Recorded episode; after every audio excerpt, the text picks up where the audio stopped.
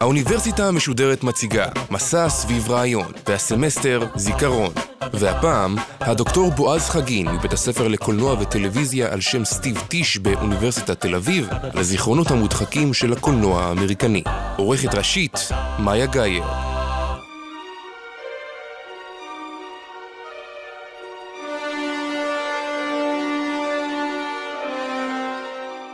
לכם. שמי בועז חגין, ואני ראש התוכניות העיוניות בבית הספר לקולנוע וטלוויזיה על שם סטיב טיש, בפקולטה לאומנויות באוניברסיטת תל אביב. במסגרת המחקר שלי, אני מרבה לעסוק בנושא של טראומה וזיכרון בקולנוע. עניין שזכה בשנים האחרונות לתשומת לב גוברת, גם בדיונים ציבוריים, למשל על הפגיעה ההיסטורית בקבוצות שונות באוכלוסייה, וגם במסגרת האקדמיה, למשל בשל היכולת שלו לפתוח פתח לקריאה חדשנית ומעניינת בטקסטים קולנועיים. העיסוק בזיכרון מלווה את המדיום הקולנועי מרגע המצאתו, ומוסיף להוות מקור עניין חשוב ומרכזי עבור יוצרים עד ימינו אנו. בהרצאה הזו אבקש להתמקד בתקופה שרבים מתייחסים אליה כאל תור הזהב של הקולנוע, עידן הוליווד הקלאסית, ולבדוק כיצד נראה הזיכרון מבעד לעדשת המצלמה, או ליתר דיוק, איך הוליווד הקלאסית זכרה ושכחה את הפסיכואנליזה. כמו הצילום והגרמופון, הקולנוע הוא מכשיר שנולד במאה ה-19, והובן מיד ככלי לשימור, דרך להנציח דברים ואנשים, להגן עליהם מפני הזמן ומפני המוות. מי שמופיע בסרטים, כך דמיינו רבים בימיו הראשונים של הקולנוע, לא ייעלם. המראה שלו, קולו ותנועותיו יישמרו לעד. בכך הקולנוע יכול להוות כלי שעוזר לזיכרון, אבל אולי גם כלי שמנוגד לזיכרון האנושי. בני אדם זוכרים, אבל גם שוכחים. את הזיכרונות שלנו אנחנו משלבים בסיפורים שמעניקים להם משמעות. הסיפורים, האופן שבו אנחנו זוכרים, מדגישים את מה שחשוב ומעלימים את מה שלא משתלב באותן עלילות. אבל הקולנוע, בניגוד לזיכרון האנושי, פשוט משמר. הוא יוצר מאגר אדיר של דימויים בתנועה, ללא היררכיה וללא סינון. גם טעויות, גם אסונות, גם אירועים מקריים נכנסים לפריים הקולנועי. ובטלוויזיה ובאינטרנט לפעמים אפילו מופצים מיד, בשידור חי. הקולנוע לא רק מהווה אתר זיכרון, אלא גם תחרות עם הזיכרון האנושי, ועם כלי זיכרון אחרים, כמו ספרי היסטוריה ומוזיאונים. כפי שהבחין חוקר הקולנוע אנטון קייס, הטלוויזיה והקולנוע משפיעים יותר מבתי ספר או מספרי לימוד על עיצוב התודעה ההיסטורית שלנו. הם מעצבים את האופן שבו אנחנו זוכרים ומבינים את העבר. אלה דימויים שנמצאים בכל מקום, שאי אפשר להרוס אותם בקלות, וקשה או אולי בלתי אפשרי להתעלם מהם. הסרטים, שידורי הטלוויזיה וסרטוני האינטרנט הם שמנציחים את ההווה שלנו לדורות הבאים, והם שמספקים לנו זיכרון קולקטיבי שבאמצעותו אנחנו מדמיינים את העבר. קלישאות קולנועיות וטלוויזיוניות מספרות לנו איך זה היה, איך התנהלו החיים בתקופות קודמות. רומא העתיקה, ימי הביניים, עם או ללא דרקונים, אחוזות הדרום של ארצות הברית, בתים של בני המעמד הגבוה באנגליה הוויקטוריאנית, וגם איך נראו אירועים היסטוריים, מלחמת העולם הראשונה בצילומי ראינוע, השואה בשחור לבן, מלחמת וייטנאם בצילומים מגורענים לחדשות בטלוויזיה, מלחמת המפרץ הראשונה בצילומי לילה ירקרקים, והתקפות הטרור ב-11 בספטמבר 2001 בשידור חי ומחזורי בטלוויזיה. היום הייתי רוצה לדבר על אחד מהמפגשים המרתקים ביותר בין זיכרון לבין קולנוע, והוא בין הוליווד הקלאסית, שפעלה משנות ה-30 ועד לסוף שנות ה-60 של המאה הקודמת, לבין הפסיכואנליזה, פסיכולוגיית המעמקים שגילה, או אולי המציא, זיגמונד פרויד. לטענת פרויד, אנחנו לא רק זוכרים את העבר, אלא גם מושפעים מהעבר שאנחנו לא מסוגלים להיזכר בו, הלא מודע, שכולל זיכרונות מודחקים. העשור האחרון של המאה ה-19 הוא התקופה שבה התחיל פרויד להתעניין בנפש ולפתח את הפסיכואנליזה. אלה גם השנים שבהן התחיל הקולנוע לפעול בארצות הברית ובאירופה. שני התחומים הופיעו אפוא באותו עשור וזכו להצלחה באותה תקופה. ורבים ניסו לחפש קשרים ביניהם. היחס של התנועה הפסיכואנליטית כלפי הקולנוע היה אמביוולנטי. ארנסט ג'ונס, הביוגרף של פרויד, מדווח כי פרויד צפה בסרטו הראשון בביקור בניו יורק בשנת 1909, יחד עם קרל גוסטב יונג ואחרים.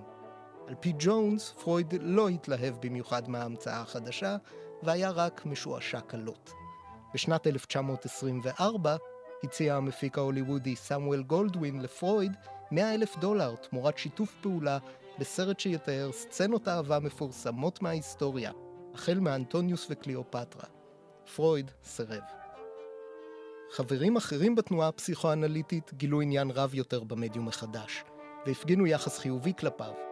הפסיכואנליטיקאי אוטו רנק למשל, פרסם חיבור שעסק בכפילים בתרבות ובאומנות, בהשראת הסרט הסטודנט מפראג, מ-1913. כמה חודשים לאחר סירובו של פרויד לקחת חלק בפרויקט ההוליוודי על אהבה, שני פסיכואנליטיקאים מברלין, קרל אברהם והאנס זקס, הסכימו לשתף פעולה בסרט על פסיכואנליזה. אברהם היה בין האנשים הבכירים בתנועה, מייסד האגודה בברלין ונשיא האגודה הפסיכואנליטית הבינלאומית. השניים טענו שממילא בסופו של דבר יעשו סרט על פסיכואנליזה, כי הציבור מגלה סקרנות רבה בנושא, ועדיף שהם לפחות יפקחו עליו ויוודאו שהוא לא מבטא רעיונות שגויים. פרויד התנגד גם לסרט זה, והבהיר שאינו מעניק לו את תמיכתו, והדגיש שלא יתמוך באף סרט בעתיד. הוא ביקש ששמו לא יוזכר ולא יקושר לסרט. את הסרט ביים היוצר הגרמני הנודע, גאורג וילהלם פאבסט, והוא נקרא סודותיה של נפש.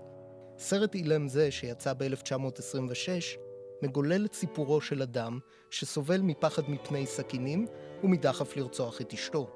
הוא עוזב אותה, חוזר לגור עם אמו, ועובר טיפול פסיכואנליטי שכולל פרשנות של סיוט מפחיד והעלאת זיכרון ילדות כואב, אשר מביאים להחלמתו. הוא שב אל אשתו, ובאפילוג רואים שהזוג המאושר גם הצליח להביא לעולם ילד. שלא כמו פרויד וחלק ממקורביו הפסיכואנליטיקאים, הקהל והביקורת דווקא קיבלו את הסרט בהתלהבות. מאז הקולנוע לא איבד עניין בפסיכואנליזה שהבטיחה לצלול אל מעמקי הזיכרון שלנו. תורתו של פרויד, ולפעמים פרויד עצמו, היוו השראה ללא מעט סרטים. אולם בעוד שתורתו של פרויד עברה שינויים רבים לאורך הקריירה שלו, ובקרב ממשיכיו, ותפסה את הזיכרון האנושי כחידה מורכבת ומלאת סתירות ומורכבות, הקולנוע העלילתי נוטה להציג גרסה ברורה ופשוטה של הזיכרון האנושי והטיפול הפסיכואנליטי. יכולתם של מטפלי הנפש לפתור בעיות מורכבות במהלך סרט שאורכו כ-90 דקות, בלטה בפרט סביב תקופת מלחמת העולם השנייה, שבה נדרשו פסיכיאטרים לסנן מועמדים לצבא ולטפל בנפגעים.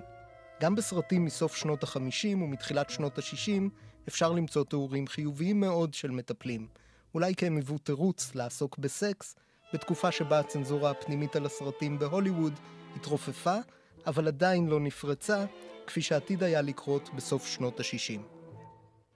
בצד דמויות חיוביות אלה, אפשר למצוא לא מעט תיאורי זוועה של פסיכיאטרים מטורפים ורצחניים, כמו חניבל לקטר בשתיקת הכבשים מ-1991. What did you see, Clarice? What did you see? או מוסדות לחולי נפש שהאשפוז בהם בעיקר מזיק לחולים. כך או כך, ולמרות חוסר העניין של פרויד בקולנוע, הוליווד סירבה להניח לפסיכואנליזה. במאמר שנון משנת 1975, טען חוקר הקולנוע הצרפתי מרק ורנה, שהקולנוע האמריקאי מדבר פסיכואנליזה במבטא כבד. הפסיכואנליזה, על פי ורנה, מקוצצת בקולנוע האמריקאי, כך שתתאים לעלילה הליניארית ההוליוודית. אין כל התמודדות עם מנגנונים נפשיים סבוכים. הריפוי נוסח הוליווד מתרחש כאשר זיכרון שנשכח עולה מחדש, נחווה באופן אינטנסיבי, מספק את המפתח לפתרון החידה, ומשחרר את הגיבורים מכל צרותיהם. בסופו של הסרט הם נראים מטוהרים, בריאים ורגועים. פרויד עצמו נטש תפיסות כאלה כבר בסוף המאה ה-19, אולם הקולנוע ההוליוודי המשיך להאמין בהן מכיוון שזה התאים לקונבנציות ההוליוודיות, בפרט לסרטי בלש. אין הבדל של ממש בין הפסיכואנליטיקאי, טוען ורנה, שמתמיד ומצליח לגרום למטופל לדבר, לחשוף את הזיכרון הנורא מהילדות ולהבריא, לבין השוטר שצריך לגרום לפושע עקשן לגלות את הסוד שהוא מסתיר ולפתור את הפשע. התורה של פרויד הותאמה למוסכמות שכבר היו מוכרות בקולנוע. תרומתה הגדולה של הפסיכואנליזה להוליווד על פי ורנה היא שהיא סיפקה לה עוד אליבי לאותו מבנה עלילתי מוכר. בטיפול הוליוודי מחפשים טראומת ילדות אחת, וברגע שהיא נחשפת, מיד מבריאים. הטיפול פשוט כל כך, עד שכלל לא צריך הכשרה בפסיכואנליזה כדי לעסוק בו. רופאים מכל סוג, עובדים סוציאליים, כותבי טורי ייעוץ בעיתונות, ביולוגים, או סתם בני זוג אוהבים, מסוגלים לסייע לחולה לחשוף את טראומת הילדות המודחקת.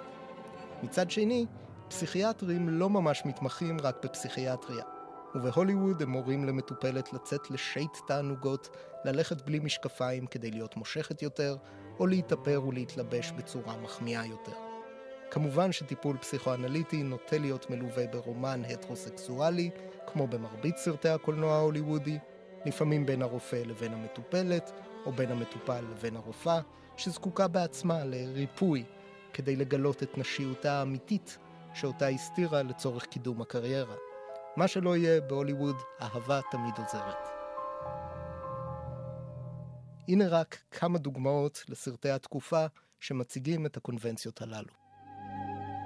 בסרט בחבלי השכחה, Spellbound, בבימויו של אלפרד היצ'קוק מ-1945, פסיכיאטרית בשם דוקטור קונסטנס פיטרסן, בגילומה של אינגריד ברגמן, מתאהבת בדוקטור אנתוני אדוארדס, אותו מגלם גרגורי פק, המנהל החדש של המרפאה. אולם מסתבר שהוא אינו אדוארדס, אלא אדם אחר, שאיבד את זיכרונו וחשוד ברצח אותו אדוארדס. הוא נמלט, היא רודפת אחריו, והם מתחילים בתהליך ריפוי מהיר לפני שהמשטרה תמצא אותם. באמצעות אהבה ופסיכואנליזה, האמת על עברו מתגלית והוא מחלים. גם פיטרסן, שעד אז התמקדה בקריירה שלה ולא מימשה את נשיותה לדעת הסרט, מחלימה מקרירותה המינית והופכת לאישה אוהבת. שלוש פנים לחווה מ-1957 מגולל את סיפורה של אישה אשר סובלת מפיצול אישיות. אישה טובה מדי, שסובלת מכאבי ראש ומשכחה, אישה רעה, זנותית וגסה, ואישה שלישית שהיא אינטליגנטית ומאוזנת. באמצעות הטיפול, האמת על עברה מתגלית, היא הורגת את שתי הגרסאות הקיצוניות שלה, והופכת לאישה נורמלית. היא כמובן מתאהבת בגבר ראוי, אבל לפחות לא בפסיכיאטר שמטפל בה. בסרט לפתע בקיץ האחרון, מ-1959, אישה עשירה מנסה לגרום למנתח מוח מבריק, אותו מגלם מונטגמרי קליפט, לטפל באחייניתה המאושפזת, קת'רין, בגילומה של אליזבת טיילור. היא רוצה שינתח את מוחה של קת'רין ויגרום לה לשכוח את מה שאירע לה בקיץ, והוביל לאובדן שפיותה ולאשפוז. אולם המנתח מתגלה דווקא כפסיכואנליטיקאי מוכשר. הוא גורם לקת'רין להיזכר ולהתמודד עם העבר ועם הזוועות מאותו קיץ, והיא מחלימה. כמובן שהשניים מתאהבים תוך כדי הטיפול. בדומה, גם בסרט מרני של היצ'קוק מ-1964, המטפל באישה אינו פסיכואנליטיקאי כלל, אלא המעסיק שלה, שלאחר התאהבותו בה גם הופך לבעלה. מרני, האישה, סובלת משלל בעיות נפשיות. היא גנבת כפייתית, פוחדת באופן קיצוני מרעמים ומברקים, מוטרדת כשהיא נחשפת לחפצים בצבע אדום, שממלא את המסך בדרמטיות, לא מסוגלת לסבול מגע של גבר, ונמשכת באופן משונה לסוסים. בעזרת בעלה, שהוא חסר כל הכשרה פסיכואנליטית, היא נזכרת בטראומת הילדות שלה, והסרט מסתיים. כנראה שהיא החלימה. הריפוי בסרטים כולל לא מעט דיבור, שימוש בסם אמת, היפנוזה, שוקים חשמליים והבאת החולה למקומות טעונים או לפגישות עם אנשים מהעבר. אנחנו שומעים מהדמויות על העבר שבו הן לפתע נזכרות, ולעיתים קרובות גם זוכים לראות את אותו עבר באמצעות פלשבק, שלוקח אותנו הצופים אחורה בזמן, או פנימה, אל תוך הזיכרונות. לעיתים הפלשבק מלווה בקול על, voice over, ולעיתים הדמות הנזכרת בהווה אפילו ממשיכה להופיע על המסך בנוסף לדימויים מהפלשבק. בעוד שפרויד האמין שתמיד קיים זיכרון בעל אופי מיני מאחורי המחלה, הזיכרון ההוליוודי לא התעקש על כך. בזיכרון הילדות, בסרט בחבלי השכחה, הגיבור נזכר כיצד החליק במורד מעקה מדרגות מחוץ לביתו, פגע בגב של אחיו שנפל קדימה ושופד למוות על גדר מתכת. בשלוש פנים לחווה, הגיבורה נזכרת כיצד, בתור ילדה, הכריחה אותה אימה לנשק את גופת סבתה כדי להיפרד מהמנוחה. פסיכואנליטיקאים אולי היו מוצאים בחדירות ובנשיקות הכפויות האלה רמזים לזיכרון בעל תוכן מיני, אבל הסרטים מתרחקים מאופציה כזו, ולפעמים אפילו שוללים אותה באופן בוטה. בלפתע בקיץ האחרון, אנו מגלים בפלשבק שקת'רין, הנערה שמועמדת לניתוח מוח, בילתה את הקיץ עם בן דודה, סבסטיאן. הוא השתמש בה, כפי שהשתמש בעבר באימו, בטרם זו הזדקנה, כדי לפתות גברים ברחבי העולם. סבסטיאן הכריח את קת'רין ללבוש בגד ים חושפני שנעשה שקוף במים, וכשגברים התגודדו סביבם, הוא נותר עמם ושלח אותה לחכות לו מחוץ לתאי ההלבשה. אולם לא זו הטראומה על פי הסרט. האירוע שפגע בה נפשית הוא שהיא חזתה בחבורת גברים שלקחה בכוח את סבסטיאן למקדש הרוס והרגה אותו. כשהיא שבה עם המשטרה, כך היא מספרת, היא גילתה שהם אכלו את סבסטיאן. He was lying naked on the broken stone. Nobody, nobody, nobody could believe it. It looked as if, as if they had devoured him. ללא ספק אירוע טראומטי, אבל גם קצת מוגזם. בסרט מרני, הגיבורה שבה עם בעלה, מרק, לבית אמה. What in the wide world? I'm sorry to crash in on you like this, Mrs. Edgar. I, uh, I guess you know how Marnie feels about storms. מרק דורש מהאם שהתפרנסה מזנות לספר למרני מה התרחש באותו ערב, שבו רצחה את אחד מלקוחותיה, אך היא מסרבת. Marnie? Your daughter needs help, Mrs. Edgar. You've got to tell her the truth. She has no memory of what happened that night.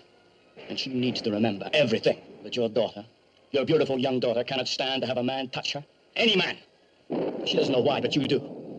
Don't you think you owe it to her to help her to understand what happened to make her like this? היא מנסה לגרש את מרק מביתה, וכשהוא מתגונן מפני חבטותיה, מרני, בקול ילדותי, מורה לו לעזוב אותה.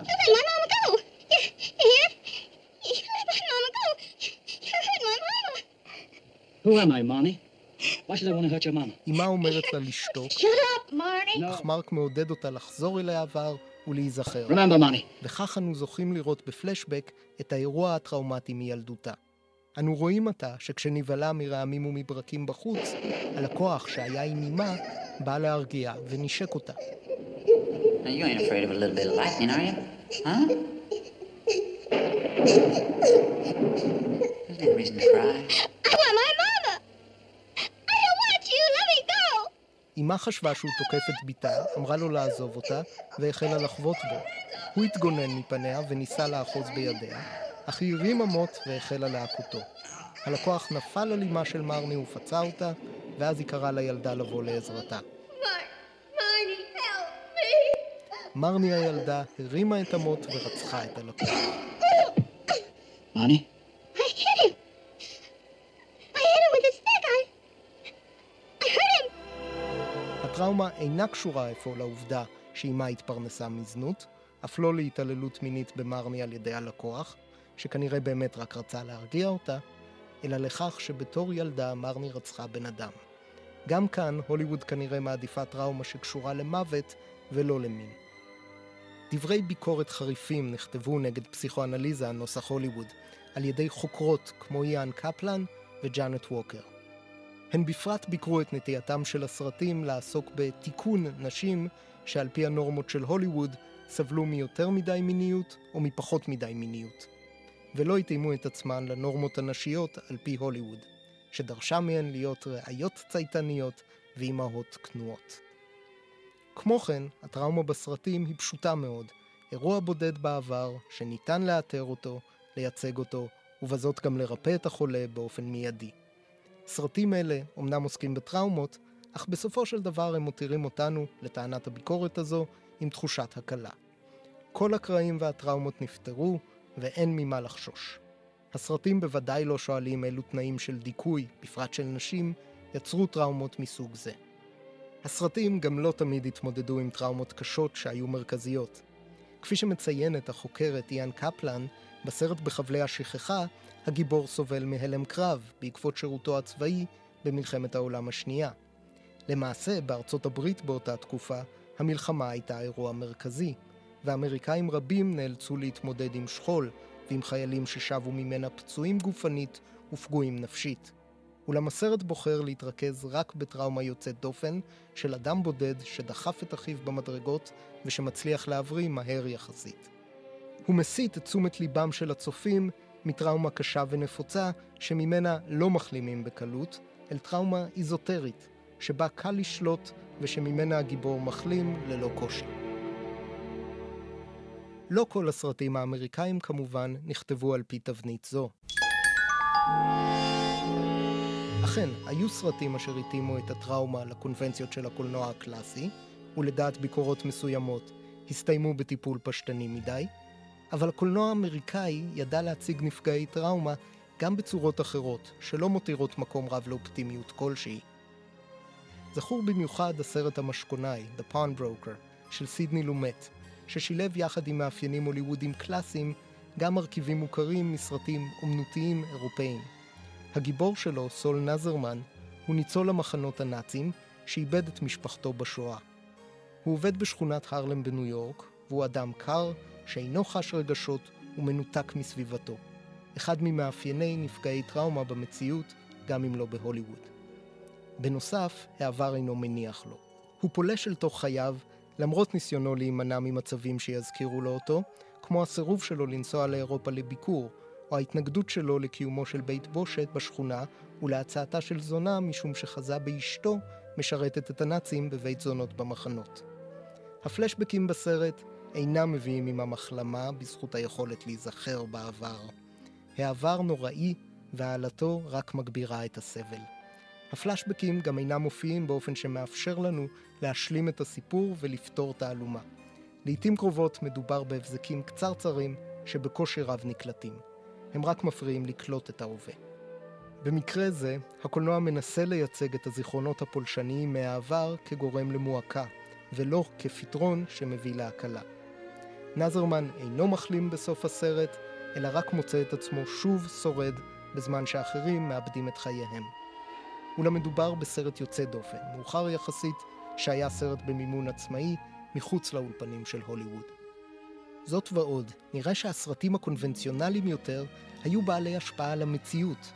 חוקרות כמו ההיסטוריונית אליסון וינטר ותאורטיקנית הקולנוע מורין טורים הראו לא רק איך הקולנוע מייצג זיכרון, אלא גם איך תפיסת הזיכרון הקולנועית השפיעה על העולם מחוץ לסרטים. במלחמת העולם השנייה, כשהקולנוע היווה את אחד מצורות הבילוי הנפוצות ביותר, נפגעי הלם קרב ואנשי רפואה דימו את הזיכרון האנושי לסרט. כמו בסרט, גם את הזיכרון האנושי, לפי תפיסתם, אפשר במאמץ מסוים להחזיר אחורה, ואז לצפות בחלקים מתוכו. ייתכן שהעובדה שבהכשרת פסיכיאטרים בצבא עשו שימוש בסרטי הדרכה שבהם השתמשו בתחבולת הפלשבק כדי לתאר את היזכרות המטופל, תרמה לתפיסת הזיכרון כמעין סרט. תחבולה זו הייתה נפוצה יחסית בקולנוע וברדיו בשנות ה-40 וה-50, והמונח פלשבק, שבמובן זה הופיע ככל הנראה לראשונה בתחום הקולנוע, הלך ונקלט בתחומים נוספים, כמו ספרות וכן פסיכולוגיה, שבה משתמשים בו, למשל, לתיאור חזרה של זיכרונות טראומטיים. הדימוי מדגיש את התפיסה שהזיכרון הוא מעין חפץ קבוע בתוך האדם, ושאפשר לחזור אחורה ולהקרין אותו שוב בדיוק רב. רופאים רבים זכו בתקופה זו להכשרה פסיכיאטרית זריזה, וכך הדימוי של הזיכרון האנושי כמעין סרט זכה להצלחה רבה. הדבר הוביל לאמונה שאפשר לשחזר נאמנה עבר שנשכח באמצעות היפנוזה, ושימש למשל חוקרי משטרה או תובעים על התעללות מינית בילדות כדי לשחזר, לדעתם, זיכרון שנשכח. היא לא הותירה מקום למורכבות. למשל האפשרות שהזיכרון אינו יציב ומשתנה עם הזמן, ושהוא מערבב מרכיבים ממקורות שונים ומתקופות שונות בחיי האדם, ולא חושף רק אירוע בודד. למרות הביקורות הקשות והמוצדקות לעיתים קרובות נגד ייצוגי הזיכרון והפסיכואנליזה בהוליווד הקלאסית, לדעתי, קריאה מעט יותר נדיבה וזהירה של הסרטים, תראה שאפשר גם למצוא בהם היבטים אחרים. גם כשהריפוי פשוט, גם כשהאירוע הטראומטי בעבר הוא בודד, העלילה לא תמיד מעניקה לנו תחושת הקלה ברורה כל כך, והסרט לא בהכרח מסתיים עם גילוי הזיכרון המודחק. הסרטים הרבה פעמים מותירים אותנו עם תחושה עוכרת שלווה. לאחר שגיבור בחבלי השכחה נזכר שבילדותו הרג בשוגג את אחיו, זיכרונו שב אליו. Something in my childhood. Remember now, I killed my brother.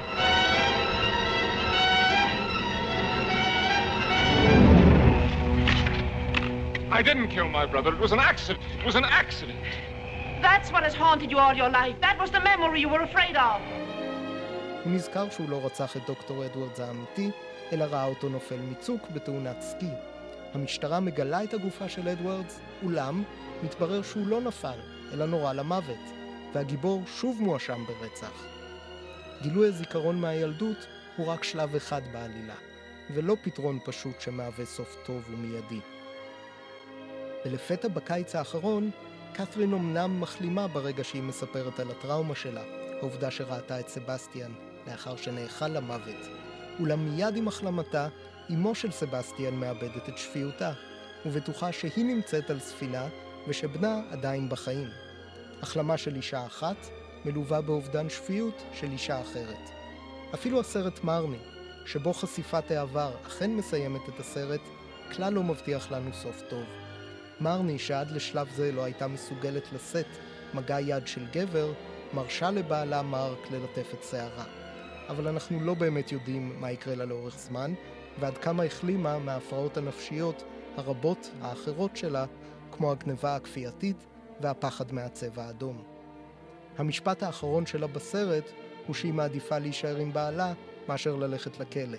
לא בדיוק התאהבות רומנטית. אבל את האהבה של הוליווד לזיכרונות אבודים, טראומות וגרסתה לשיטת הריפוי של פרויד, קשה להכחיש.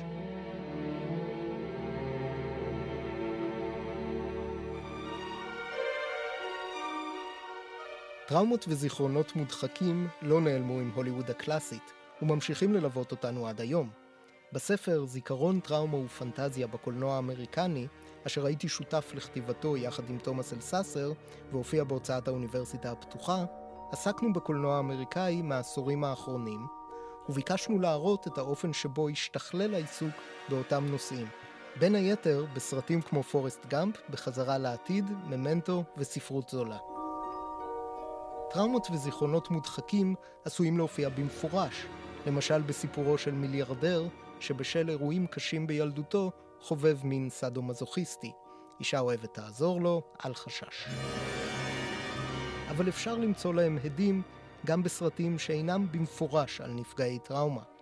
חזרה אחורה בזמן אומנם יכולה להופיע בצורת פלשבק, אבל בקולנוע האמריקאי העכשווי לא קשה למצוא גם קפיצות בזמן ללא נימוק ברור, כמו אצל טרנטינו, או במסגרת של סיפור מדע בדיוני או פנטזיה, ללא קשר מפורש לטראומה. אולם באופן מעניין, לעתים אפשר למצוא גם בסרטים כאלה סימנים לטראומות אישיות וקולקטיביות סביב מלחמה, פגיעה מינית או זעזועים היסטוריים. בסרט פורסט גאמפ מ-1994 למשל, דמות הגיבור היא בעלת סימפטומים של נפגעי טראומה, למרות שהסרט לא מתאר כזו פגיעה. Now this is normal. Forest is right here. What does normal mean anyway? עם זאת, דמותו של פורסט גאמפ מזכירה או נוכחת ליד אין ספור אירועים טראומטיים אישיים ובהיסטוריה האמריקאית. התעללות מינית בילדה, מלחמת האזרחים, ההפרדה הגזעית בדרום, מלחמת וייטנאם, רציחות של מנהיגים, אסונות טבע ומגפת האיידס. מעניין להתייחס לסרטים מסוג זה באמצעות כלים מלימודי זיכרון וטראומה, שמאפשרים צפייה ופרשנות שונה שלהם. קשה לנבא מה צפוי לזיכרון המצולם שלנו בעתיד. כשכמעט כל טלפון חכם יכול לצלם סרטונים ולהפיץ אותם, נראה שהשאלה מה נזכור ומה נשכח חשובה מתמיד.